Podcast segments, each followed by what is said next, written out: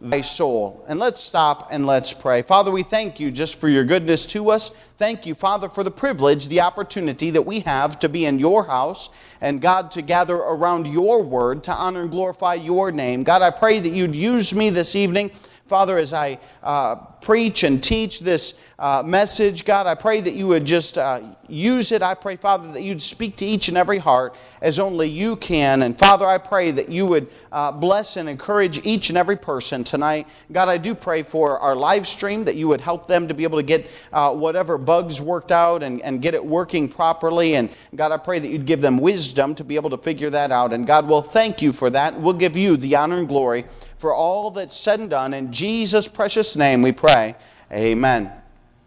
I want to lump these two verses together because they're very, very similar and, uh, and they're very, very important. And they have to do with family and they have to do with the, the fact that family uh, matters. And uh, family is very important. In Peru, many times we would have uh, family conferences and we'd have several uh, services where we would just teach on family. It's such an important thing. There's only three institutions that God established the church uh, the government, and the family. And family is certainly a very important institution by God. Family was founded by God. Save your spot here in Proverbs, and I, I believe this is important. We need to look at this. Save your spot in Proverbs 29, and go with me to Genesis chapter number 2. I just want to give you some basic principles about family. We're not going to spend a lot of time here, but I feel that it's valid and worthwhile to look at. Genesis chapter number 2, in verse number 21. This, of course, is Adam and Eve in the garden in the very beginning of time. And, and Je- the Bible says in Genesis chapter number 2, and verse number 21, and the Lord God caused a deep sleep to fall upon Adam, and he slept. And he took one of his ribs and closed up the flesh instead thereof and the rib which the Lord God had taken from man made he a woman and brought her un- unto the man. And Adam said, This is now bone of my bones and flesh of my flesh. She shall be called woman because she was taken out of man. Therefore shall a man leave his father and his mother and shall cleave unto his wife, and they shall be one flesh. And I want to stop right there just for a moment, and, uh, and I want you to notice this that God established the family right here in this passage. Adam did not have parents. Think about that. As you read verse number 24, uh, God is giving instruction to Adam, and he says, Therefore shall a man leave his father and his mother. Now, did Adam have a belly button? I don't know. All right? Uh, God could have made him with a belly button, though he certainly didn't need a belly button. Adam didn't have a father, and Adam didn't have a mother because he was created of God.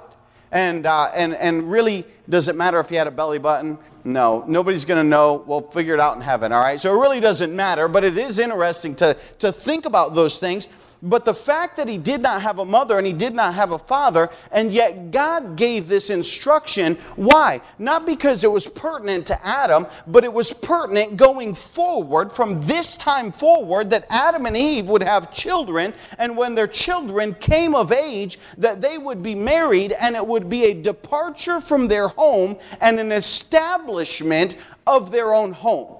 And so that's very important to understand in this passage that God made it very clear and very abundantly clear that, uh, that the home would be to establish and that a family would be established. And I just, you have to say a few of these things, but I want, to, I want you to notice this that uh, the establishment of the home does not require children.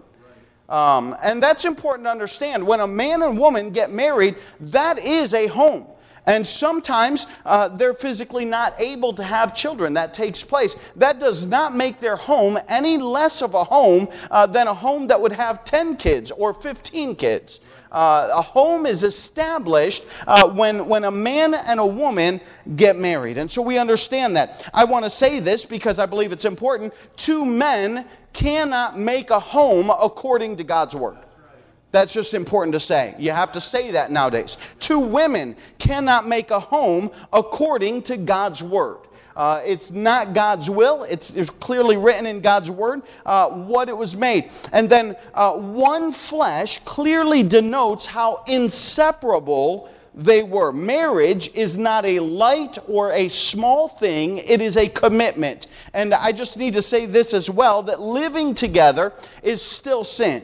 Uh, we touched on that a little bit on Sunday, but it's important, and the Bible is very clear about that. And so I just want us to understand that God established a family with a husband and a wife. And, uh, and so that's just important for us to understand. And if a, um, if a couple does have children, it's important to know that the Bible gives us clear instruction on how to raise that child.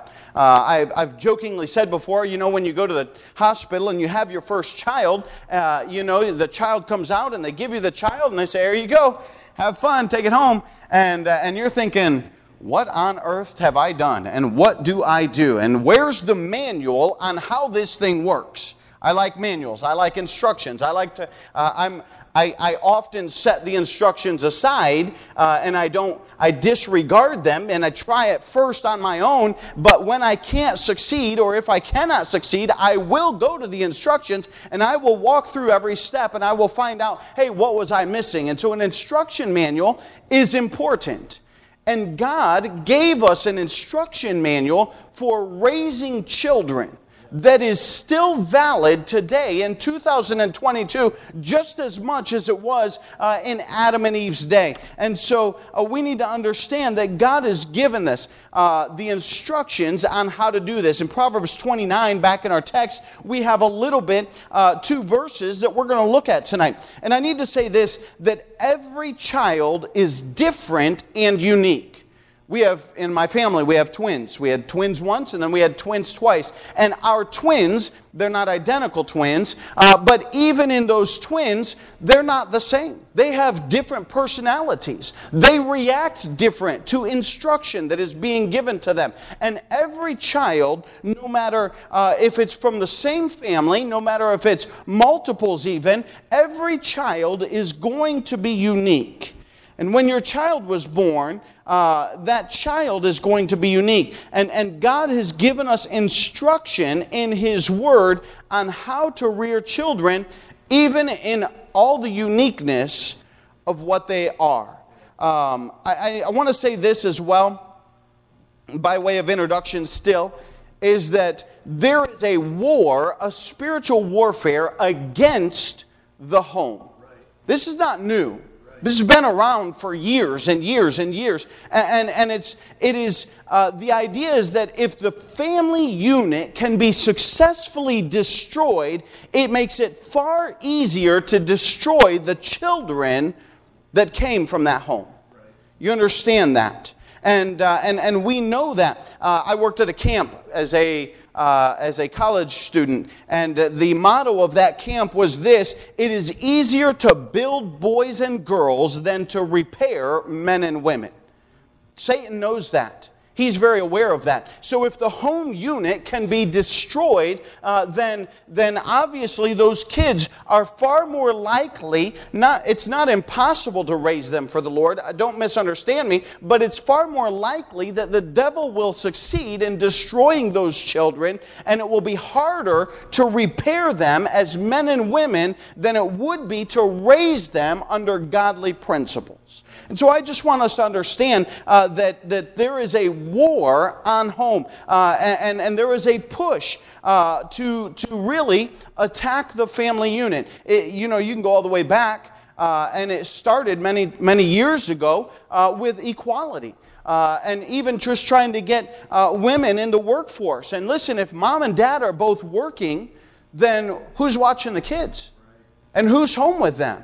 And so uh, that was the first step, and it was subtle, and, and it became some a thing that, hey, you know, both parents are gone, and, and many times kids were left to themselves, and many times uh, they had to rely on other people. And, and listen, many times the people that would instruct our children would instruct them contrary to the Word of God.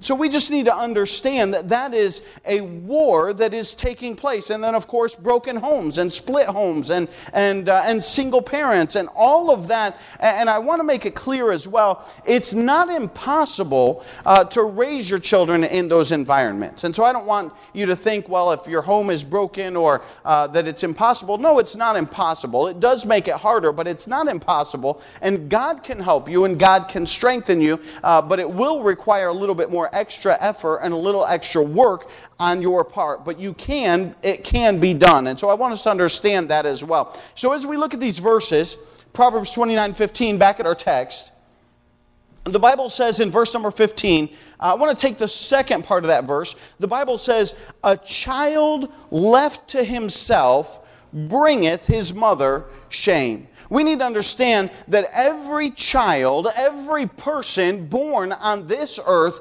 has a sin nature. We covered this way back in Proverbs 22 15. The Bible says, Foolishness is bound in the heart of a child. Now, there's nothing like having a newborn child. Uh, we, we were last Wednesday was it last Wednesday? Yeah, last Wednesday. We were uh, visiting with family, and, and uh, my niece has a, uh, a baby. She was three months old now, I guess, five months. Wow, time flies.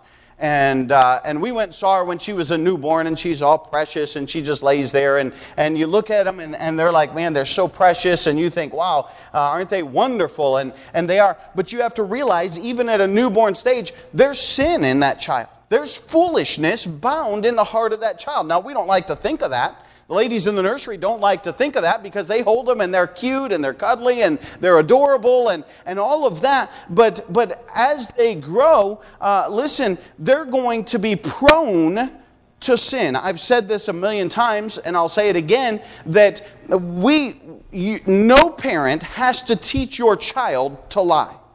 You don't have to teach them that. No parent has to teach their child to be selfish. No parent has to teach their child to fight with other people. Uh, those are things that you have to teach your children not to do because it comes naturally. Children naturally want to lie. Children naturally are selfish. Children naturally are going to uh, maybe push somebody else down and take what they have out of their selfish nature. And it's just the nature that every person has. So you can imagine that as the Bible says here in verse number 15, a child left to himself bringeth his mother shame. What's going to happen? That naturalness is going to come out of that child, and it's going to be a sin nature. And the Bible is very clear about that. So every child has a sin nature bound within them. As the Bible says, foolishness is bound in the heart of a child.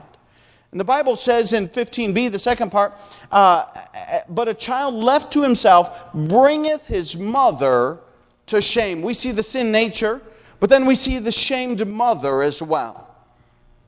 I want us to notice this. The Bible does say it bringeth his mother to shame. I, I noticed that. And in Genesis, as we looked at it, the Bible says they shall be one flesh. And, uh, and so, as I was thinking about that, a mother and father would certainly share in that shame, but oftentimes a mother is more tender, uh, tender hearted, and more apt and more prone to carry that shame uh, than a guy would. A guy tends to brush things off and, and not, uh, uh, not carry that kind of shame. And so, the, it's interesting that the Bible points out that, uh, that he'll bring his mother to shame. And as I was thinking about this verse, I, was thinking about some of the uh, most notorious names in history. The first one that popped in my mind, of course, was Adolf Hitler. And I thought, who's Adolf Hitler's mother? Does anybody know that? I mean, I had to look it up. I didn't know that. I, I looked it up and I thought, I wonder who Adolf Hitler's mother is. And, uh, and, and as I read the story, uh, I was very curious to find out who Adolf Hitler's mother was. This is just by way of example. Uh, Adolf Hitler's mother was, was uh, Clara, and, uh, and Adolf Hitler's father was born, consequently, in a broken home. We're talking in the 1900s. We're talking actually in the, uh, the late 1800s that his father was born to a broken home. And, uh, and on his uh, third marriage, he married Clara, who was Adolf Hitler's mother. His second wife died. His first mother, uh, he had divorced from her, and, uh, and there was all kinds of situations and problems there. But, but nonetheless, he married, uh, there's so much more that I, I, I'm not telling you, but he married Clara. uh, Alois. That was his father's name, Alios and Clara. And, uh, and they had uh, three children that all passed away in infancy before Adolf Hitler was born. Then Adolf Hitler was born, and, uh, and, and uh, he was really the, um, his mother's prized possession, if you will. And, uh, and, and he really, uh, his father, uh, they, some reports said it was, he was abusive, others, uh, I don't really know. but, but nonetheless, his father died when he was 13 years old. Adolf Hitler's father did. And uh, shortly thereafter, he dropped out of school. His mother didn't make him do anything, and uh, he dropped out of school and did not finish. And, uh, and he kind of worked on arts and things of that nature. And, and, uh, and then eventually, um, his mother passed away when he was only 18 years old. And you think, wow, he didn't, she didn't get to see uh, the shame that was brought upon him. Uh, I read some things about his life, and it was just really he was he was lived in Vienna, went to art school, and he was not able to pass the exam to go into art school, and and he really the the the the, the, the account that I read. Uh, gave account that he slept on park benches and he was kind of homeless and not doing well in Vienna uh, for a long time as he lived there. And so uh, it was just kind of interesting to read all of that and read even the history. And you think, boy, that's really a child left to himself. And the second person that I thought of was Jezebel in the Bible. And I thought, well, who's Jezebel's parents? I looked that up, and, and there's no, absolutely no record of her mother. There's nothing written at all of Jezebel's mother. Her father's name is given, uh, but there's even very little information given of him. But we do know from the life of Jezebel, if you go back and read the accounts of her life, that she was a very self centered, unscrupulous woman with no regard to anyone but her own way. And Ahab, her husband, even became a mere puppet to her, and she was a powerful, manipulative uh, person that so abhorred, uh, that is so abhorred today that even we don't even name our dogs Jezebel. I mean, think about it. And you think about what a shame that would have been brought upon her mother. I don't know if her mother lived to see the day that she was uh, that she was uh, shamed her mother, but I'm just saying this that the Bible says that a child that is left to himself bringeth his mother shame. That doesn't mean that, that a child, the next child left to themselves will be an Adolf Hitler or a Jezebel. But listen, who wants to have a child that's a drug addict? Who wants to have a child that has uh, uh, addictions to alcohol? Nobody wants that. I mean, most parents aspire to have a child that is working and laboring and making their way through life and, and doing okay at things and, and not a, a dredge to society. And so I'm just saying that the Bible holds true that, hey, if a child is left to themselves, they are going to bring their mother to shame. Go with me to Deuteronomy chapter number 6. Deuteronomy chapter 6. I'm going to read these, and we're not going to comment much on them, but I, I believe it's very valuable to look at them. Deuteronomy chapter number 6 and verse number 4. Deuteronomy 6 4, the Bible says in the chapter of or Deuteronomy chapter number 6 and verse number 4, the Bible says, Hear, O Israel, the Lord our God is one Lord. And thou shalt love the Lord thy God with all thine heart, and with all thy soul, and with all thy might. And these words which I command thee this day shall be in thine heart. Verse number seven, and thou shalt teach them diligently unto thy children and shalt talk of them when thou sittest in thine house, and when thou walkest by the way, and when thou liest down, and when thou risest up. And thou shalt bind them for a sign upon thine hand, and they shall be as frontlets between thine eyes, and thou shalt write them upon the posts of thy house and on thy gates. And the Bible gives strict instruction that the parents are responsible to pass on the information from God's word to their children. And so, if you leave a child to himself and you don't teach a child the things of God and you don't, uh, you don't bother uh, giving them the things of God, then certainly it's going to come back as a reproach uh, in your life. And listen, God can turn a lot of things around. So, I don't write anything off. Uh, I know that the prayers of many a mother and the prayers of many a father have been answered, and God can change a lot of things. But if you're raising children, understand this hey, don't leave that child to themselves. Spend time training that child. Spend time teaching them about God. I, I read this illustration, I don't know when, several months ago, uh, and I gave it in the adult Sunday school class, but it's a good illustration. Uh, and it says this A secular humanist counselor, secular humanist counselors have many ridiculous philosophies about discipline. And listen, the world is full of them today. Many of them believe you should question authority and follow your own desires and emotions, which is completely anti biblical. A Cambridge professor named Coleridge once had a man over to his house who did not believe in giving small children any religious instruction. This man believed that the child's mind should not be prejudiced in any direction, but he should be permitted to choose his own religious opinions when he came to an age of discretion. Coleridge said nothing. After a while, he asked his visitors if he could care to see his garden. The man complied, and Coleridge took him to the garden where only weeds were growing. The man looked at Coleridge in surprise and exclaimed, Why, this is not a garden. There is nothing here but weeds. Well, you see, answered Coleridge. I did not wish to infringe upon the liberty of the garden in any way. I was just giving the garden a chance to express itself and choose its own production. We spend more time taking care of our yards than we do sometimes our children. We take more care to cut our, cut our grass and keep the weeds out uh, than we do our children. And I'm just saying that the Bible says very clearly that a child left to himself bringeth his mother to shame. Look with me at the first part of that verse, and we'll go to a positive side. The Bible says here in the first part, it says uh, in Proverbs 29 15, the rod and reproof giveth wisdom the Bible mandate is for uh, two things here that is very clear. Number one is a rod. What is a rod?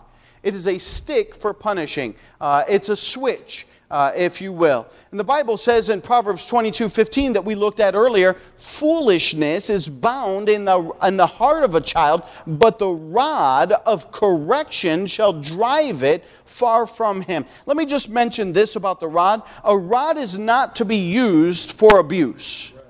We understand that, and I want that to be clear. A rod is not to be used for the, or, or a rod is to be used for the purpose of correction.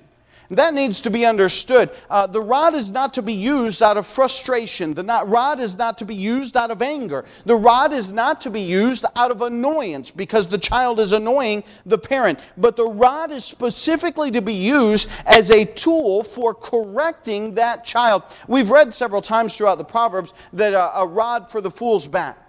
In other words, uh, listen, people, uh, you can talk to people sometimes until you're blue in the face, but sometimes it takes pain for them to understand stuff.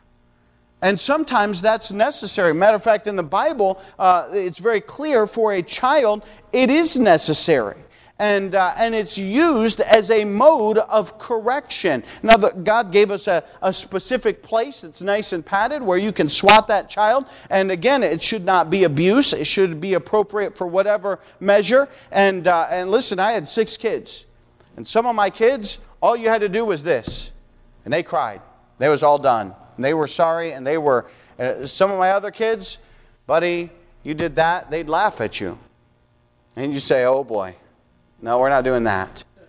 And, and, and it required more. That's why I say every child is different, but there is a need for a rod of correction. And, uh, and, and it can be, uh, it ought to be applied uh, to the child so that that child can learn. We don't have time to go there. Well, yes, we do. Let's go to Pro- Hebrews chapter number 11. Save your spot here in Proverbs. We'll be back here. But go to Hebrews chapter number 12. Hebrews chapter number 12 and verse number 5.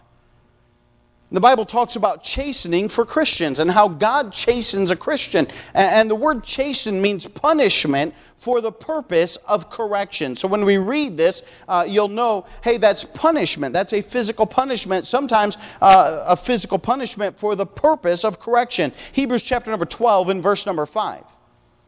And it says, and ye have forgotten the exhortation which speaketh unto you as unto children. My son, despise not thou the chastening, that would be punishment, of the Lord, nor, nor faint when thou art rebuked of him. For whom the Lord loveth, he chasteneth, and scourgeth every son whom he receiveth. If ye endure chastening, God dealeth with you as with sons. For what son is he whom the Father chasteneth not?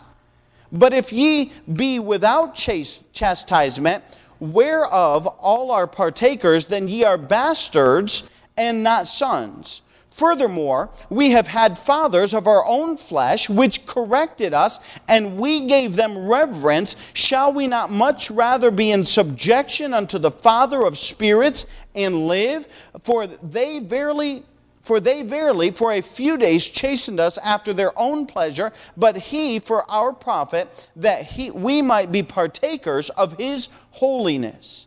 Now, no chastening for the present seemeth to be joyous, but grievous. Nevertheless, afterward it yieldeth the peaceable fruit of righteousness unto them which are exercised thereby.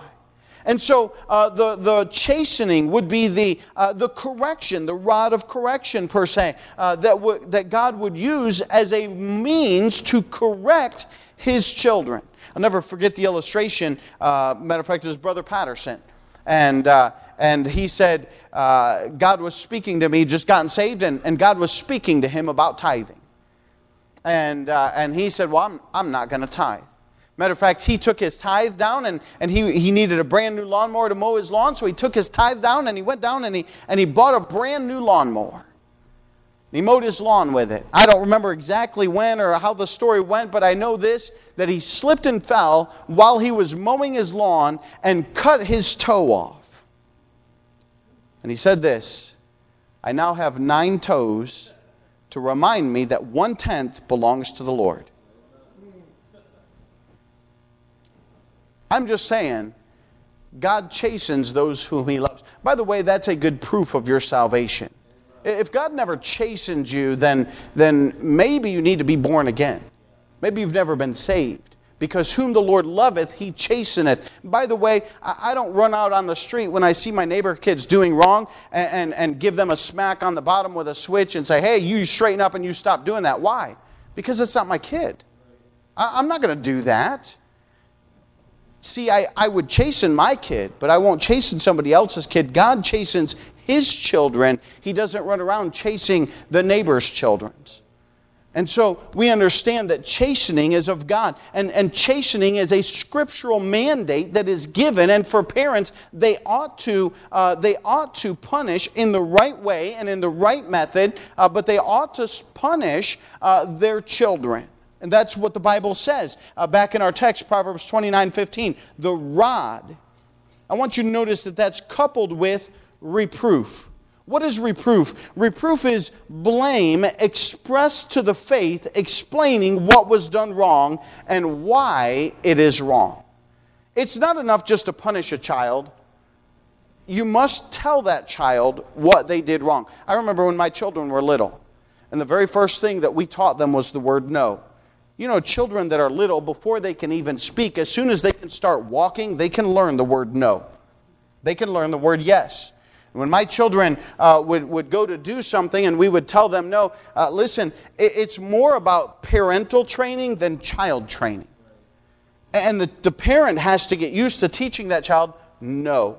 And when you say no, then you have to back it up and you have to enforce it. So sometimes you need to pick your fights, as they say, as parents, and you got to know where, where to draw the line and what to fight over and what not to fight over. But nonetheless, hey, my children, when they were little, before they could talk, when they could walk and they could pick things up, they started learning the word no.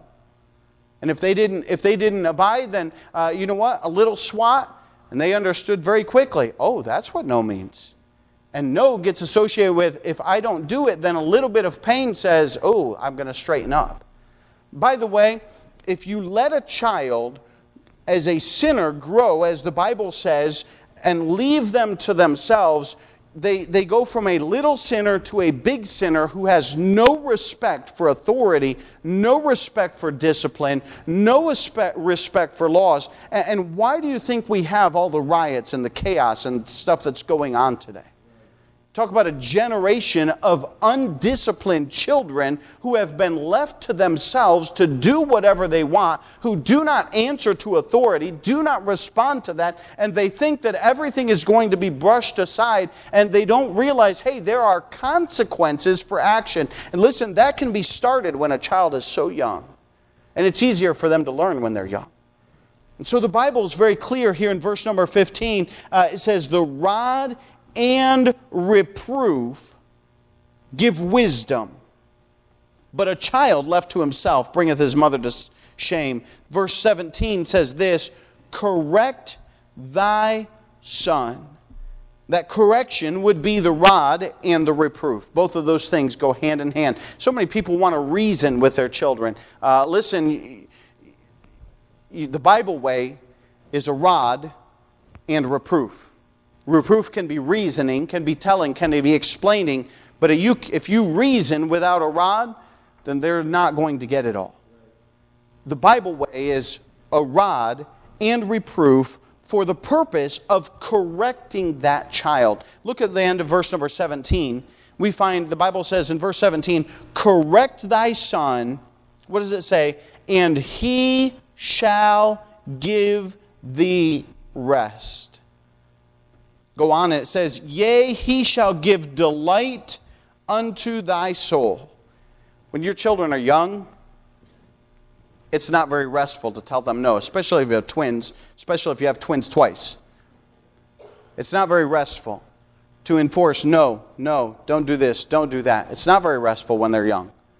But I tell you what, when they get older, and they've learned the respect for authority and they've learned that rules have consequences and broken rules have consequences, when they've learned that, you can set back and you can say, man, I don't have to keep running after them. I don't have to keep doing all this. And there is rest and it does come. And then the second part of that verse says, He shall give delight to thy soul. There is rest. We see the scriptural mandate, and then we see the satisfied mother, mother in verse number 17. We see the rest that is given, and then we see the rejoicing that comes from following God's word and what he says and how he's given to raise children.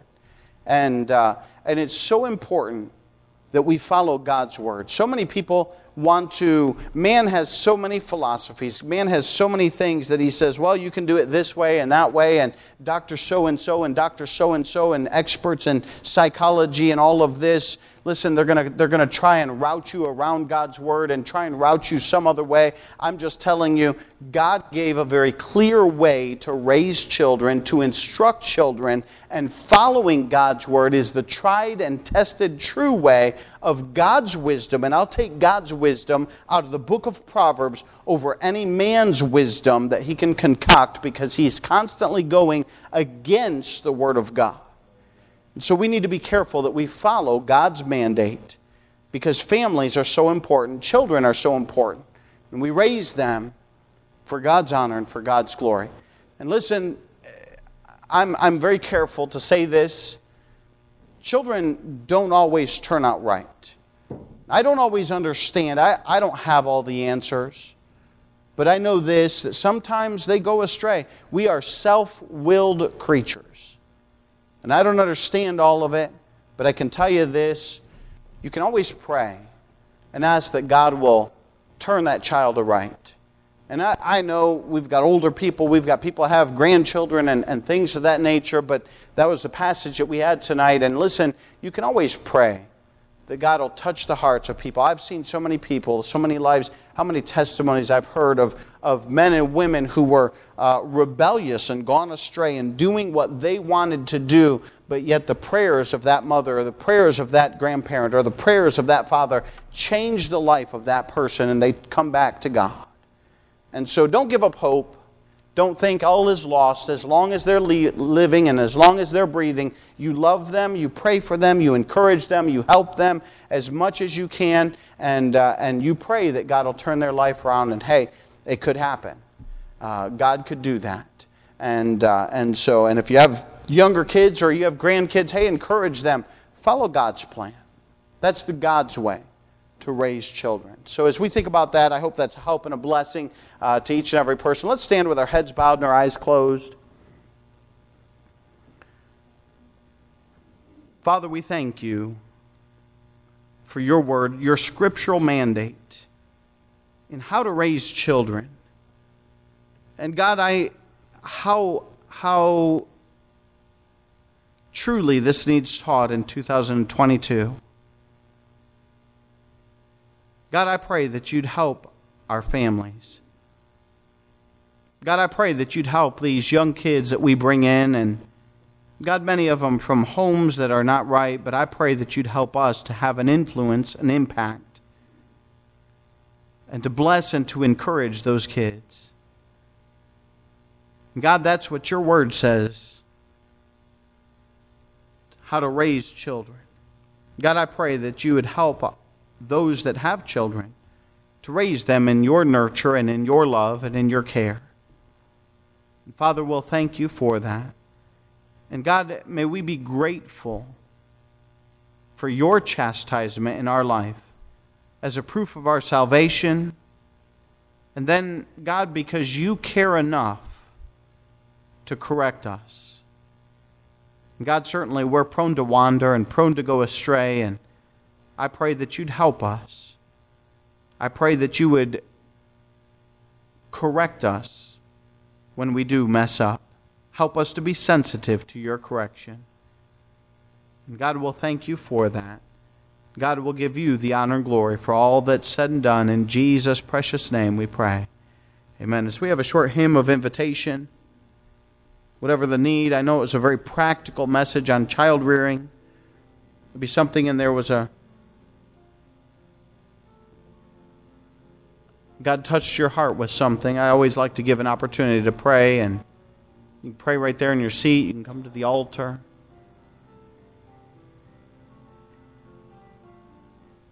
Maybe you just want to thank the Lord for his chastisement. That he does keep that he does care about you, that he does love you enough to try and correct you, keep you straight.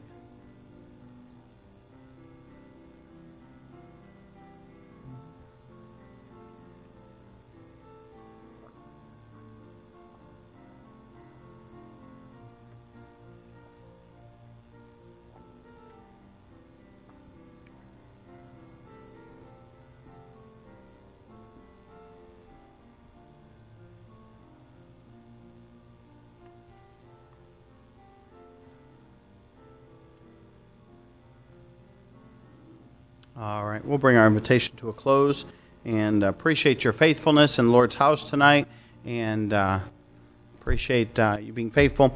Uh, be sure to smile at somebody while trying not to shake hands. I, I struggle with that. I like to shake hands. But to smile at somebody, tell them you're glad to see them here tonight, and uh, we will see you back here Sunday morning at 10 o'clock. God bless.